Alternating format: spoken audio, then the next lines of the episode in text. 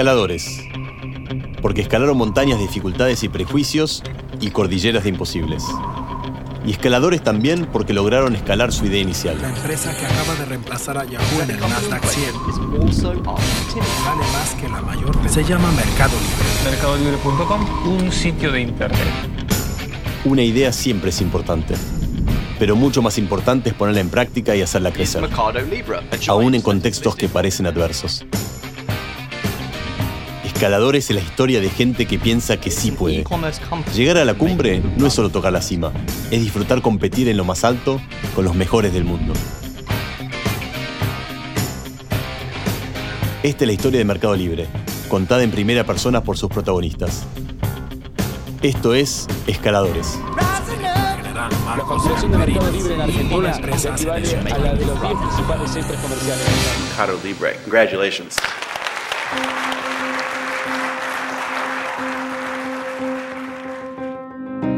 De todo hay abundancia, menos de tiempo.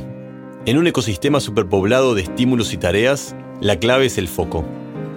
Hernán está convencido de que una elección también incluye lo que se deja fuera. Lo aplica como método y lo adopta como filosofía. Descartar es la clave para el foco.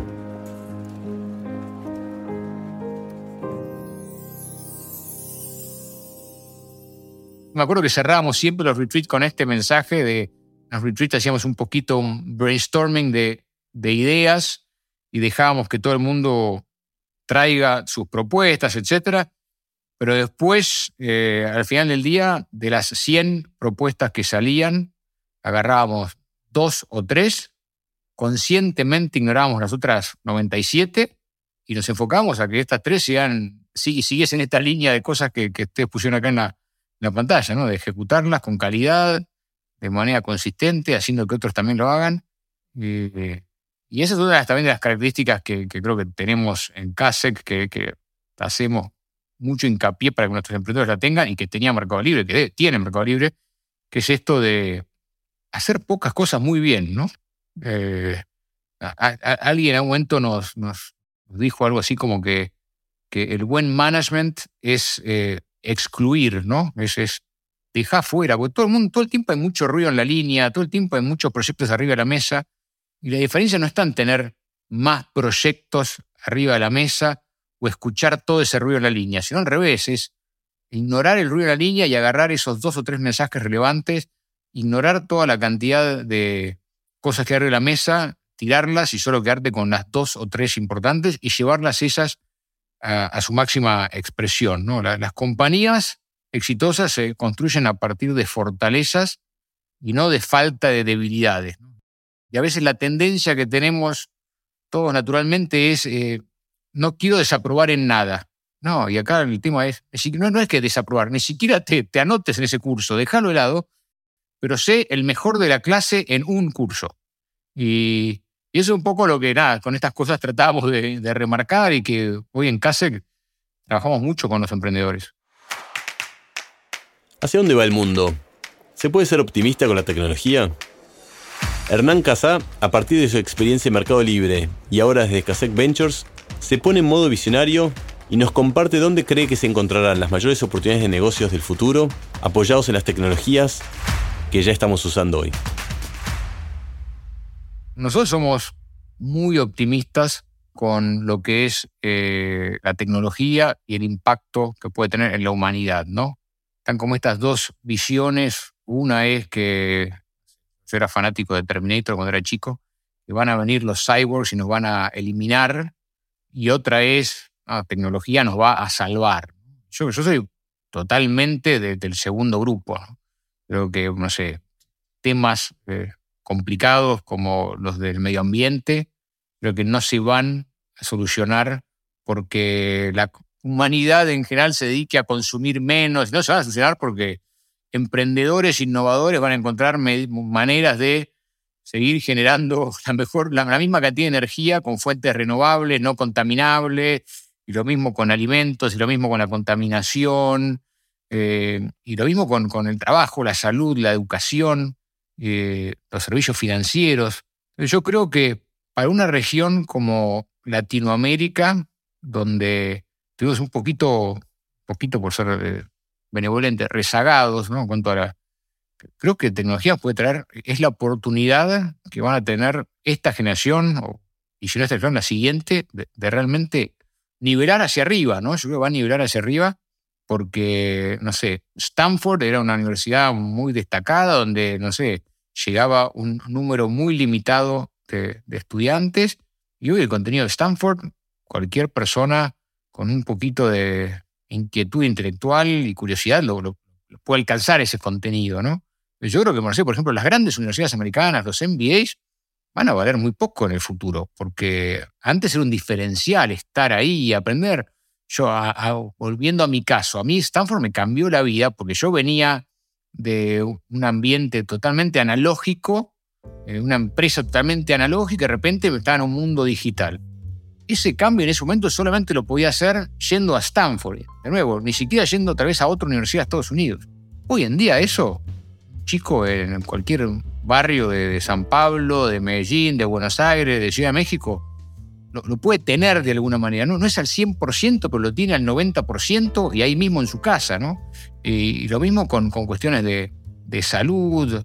Yo creo que va a empezar a, pero achicar la brecha y nivelar hacia arriba. Obviamente, todas esas personas tienen que tener un nivel mínimo de educación, entonces eh, por eso ahí me parece que la educación inicial es tan importante porque ne- así como a mí me sirvió toda la base para poder ir a Stanford, creo que mucho antes vas a poder hacer eh, e- esa nivelación hacia arriba, pero es decir, si estás malnutrido, si, si no tenés eh, salud, si, si no, en tu casa te enseñan a, leer o a sumar y restar, va a ser más difícil, ¿no? Pero, yo creo que asumiendo que eso lo podemos de alguna manera lograr, yo soy muy optimista, ¿no? Y la salud también es algo donde hoy en día, no sé, el, mejor cirujano solo tiene acceso a aquellos que van al mejor hospital de las principales ciudades de, de nuestros países. Y eventualmente, tal vez, eh, los robots te van a eh, operar remoto en cualquier parte y los diagnósticos, no hace falta que llegues al súper experto oncológico para... Te va a ver también una máquina que te hace una foto y va a decirte en dos minutos qué tenés y cuál es tu mejor. Yo creo que la tecnología va a mejorar muchísimas cosas. Y lo mismo con el sector financiero.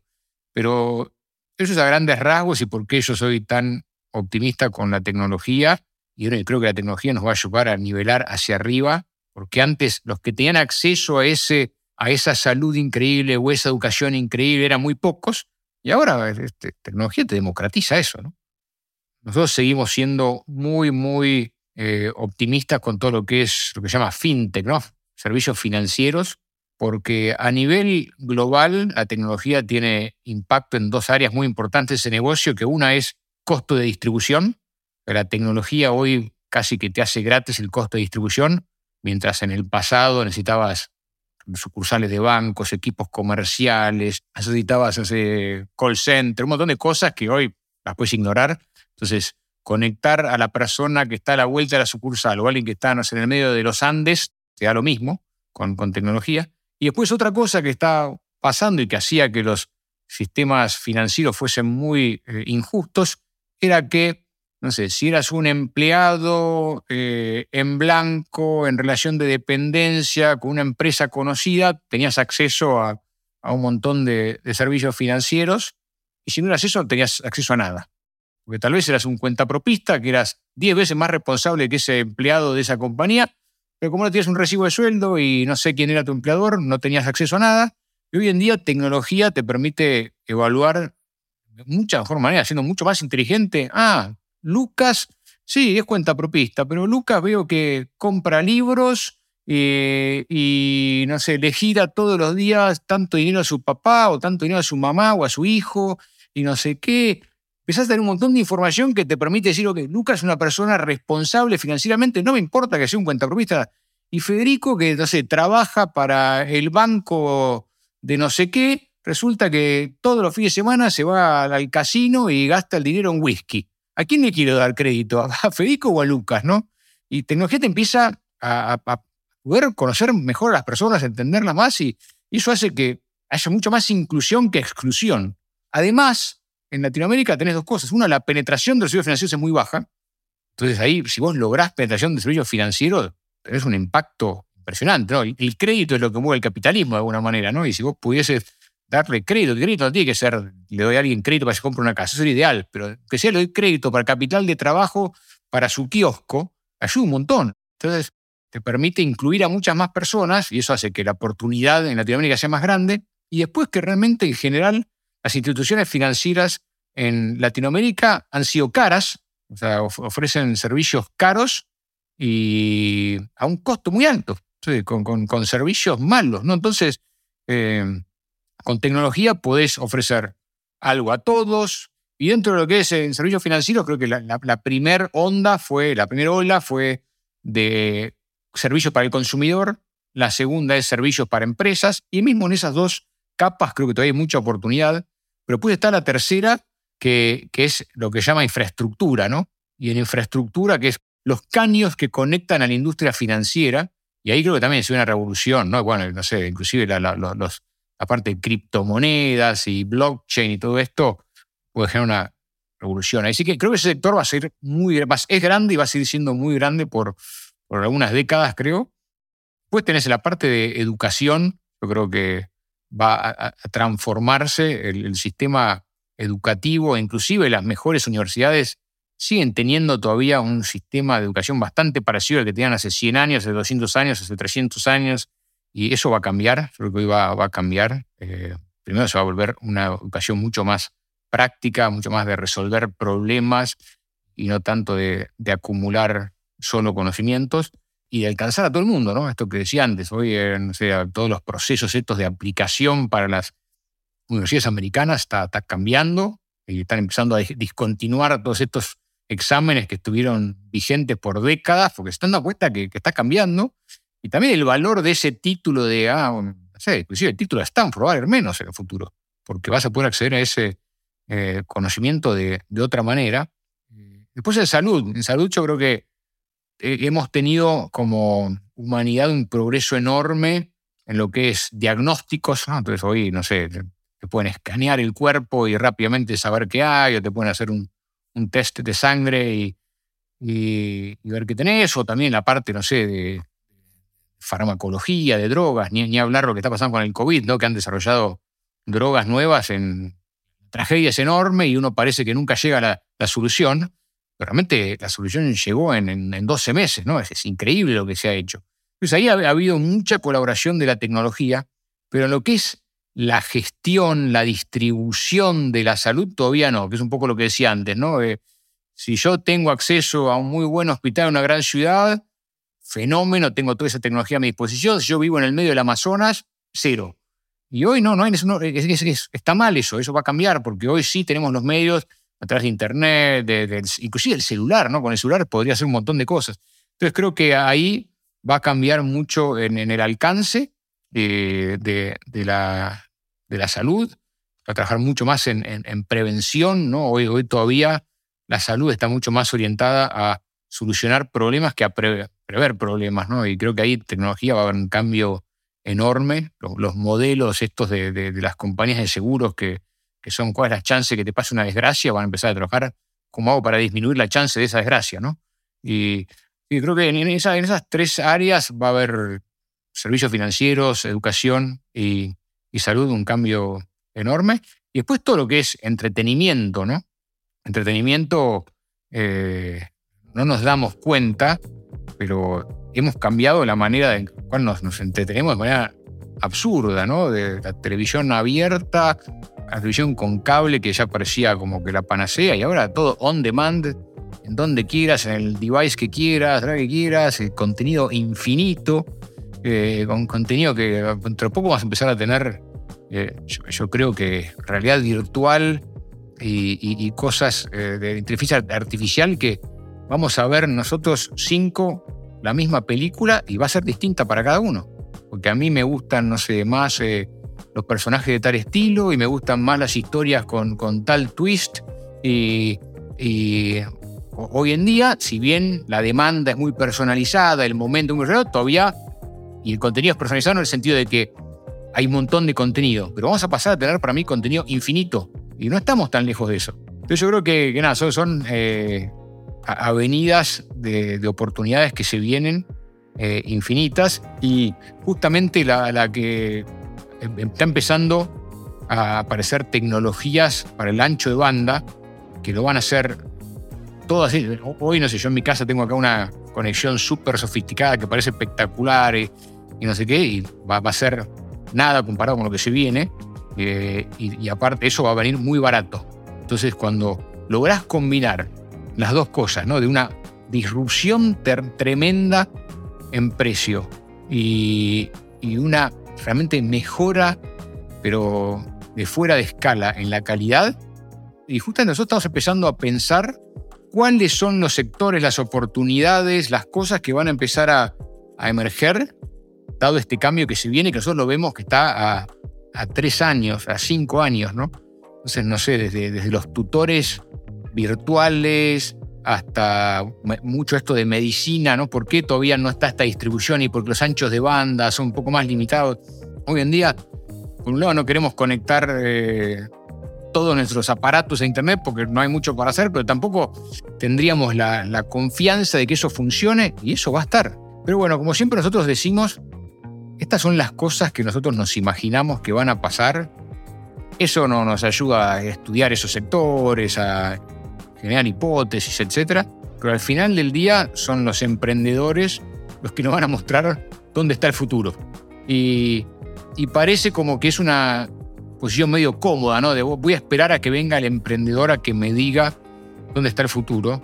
Pero, pero no es así, porque si uno realmente cree que al final del día quienes son los que comandan esto son los emprendedores, son los que hacen que las cosas sucedan y que la humanidad progrese, los emprendedores nos van a, van a esos sectores porque ellos son los que hicieron ya el análisis y entendieron que es el momento correcto, con la tecnología correcta para buscar esa oportunidad que parece imposible, pero que ellos creen real, ¿no? Los emprendedores son los que nos muestran el futuro porque son quienes lo están creando. Y según Hernán, tenemos mucho para aprender de ellos. Es fundamental la, curiosidad de todos los emprendedores, desde el más experto que está haciendo su tercer startup y todas fueron exitosas, hasta el más naive que recién está por graduarse y, está empezando, de todos hay algo para aprender y, es fundamental enfocarse en eso, ¿no? enfocarse en aprender qué puedo sacar de esto, qué puedo aprender, porque el mundo este de tecnología es súper dinámico y nadie tiene todas las respuestas, nadie, nadie, nadie. Entonces hay que aprender y después, bueno, obviamente saber aprovechar ese, ese conocimiento. Hay un poco de debate, pero está mucho esta filosofía de más vale plan más o menos excelentemente ejecutado que un plan excelente con ejecución más o menos. ¿no? Y hay, mucho de eso. Y, y, sobre todo en tecnología donde la perfección es un concepto dinámico que no existe, ¿no? porque hoy a es esto y mañana es esto, entonces nunca llegás. Eh, uno tiene que evitar el famoso parálisis by analysis, ¿no? Tiene que paralizarse analizando cosas, sino tiene que decir, bueno, ok, 80-20 y vamos. Y después el vamos es, ahora sí, ejecutemos esto, una velocidad increíble, mucho esto de velocidad de la luz y con una calidad muy alta. Pero, pero no buscar lo perfecto porque perfecto no existe y te lleva a, realmente a, seguir analizando cosas en lugar de hacer cosas. Y esto se trata de hacer que las cosas sucedan. Los emprendedores tienen que ser rainmakers, tienen que hacer que llueva. No sé cómo, Así que suceda. Nosotros discutimos mucho eso con los emprendedores cuando hablamos de eh, los planes, ¿no? Que vienen los emprendedores y dicen, bueno, el plan del año que viene, entonces hoy vendí cinco, entonces me voy a vender seis y, ¿viste? El famoso de, abajo hacia arriba. Yo no, no, no, no estamos entendiendo. Este juego es de arriba para abajo. Vos definí a dónde querés llegar y después andá a ver cómo hacer para llegar.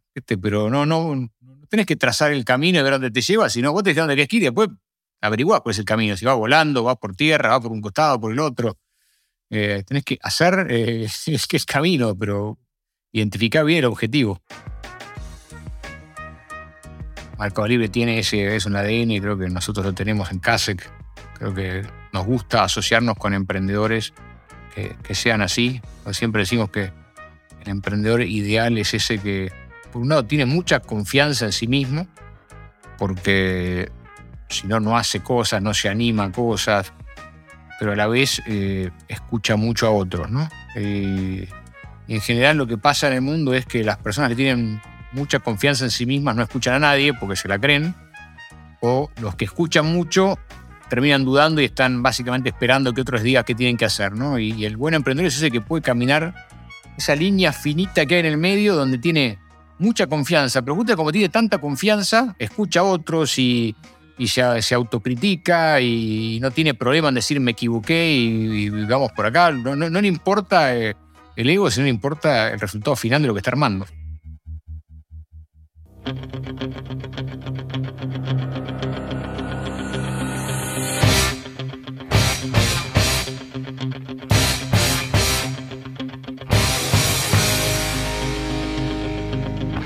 En este viaje a la cocina de una de las empresas más importantes del mundo, voy descubriendo por qué la rompen, qué los hace grandes y qué podemos aprender, replicar y adaptar de sus experiencias.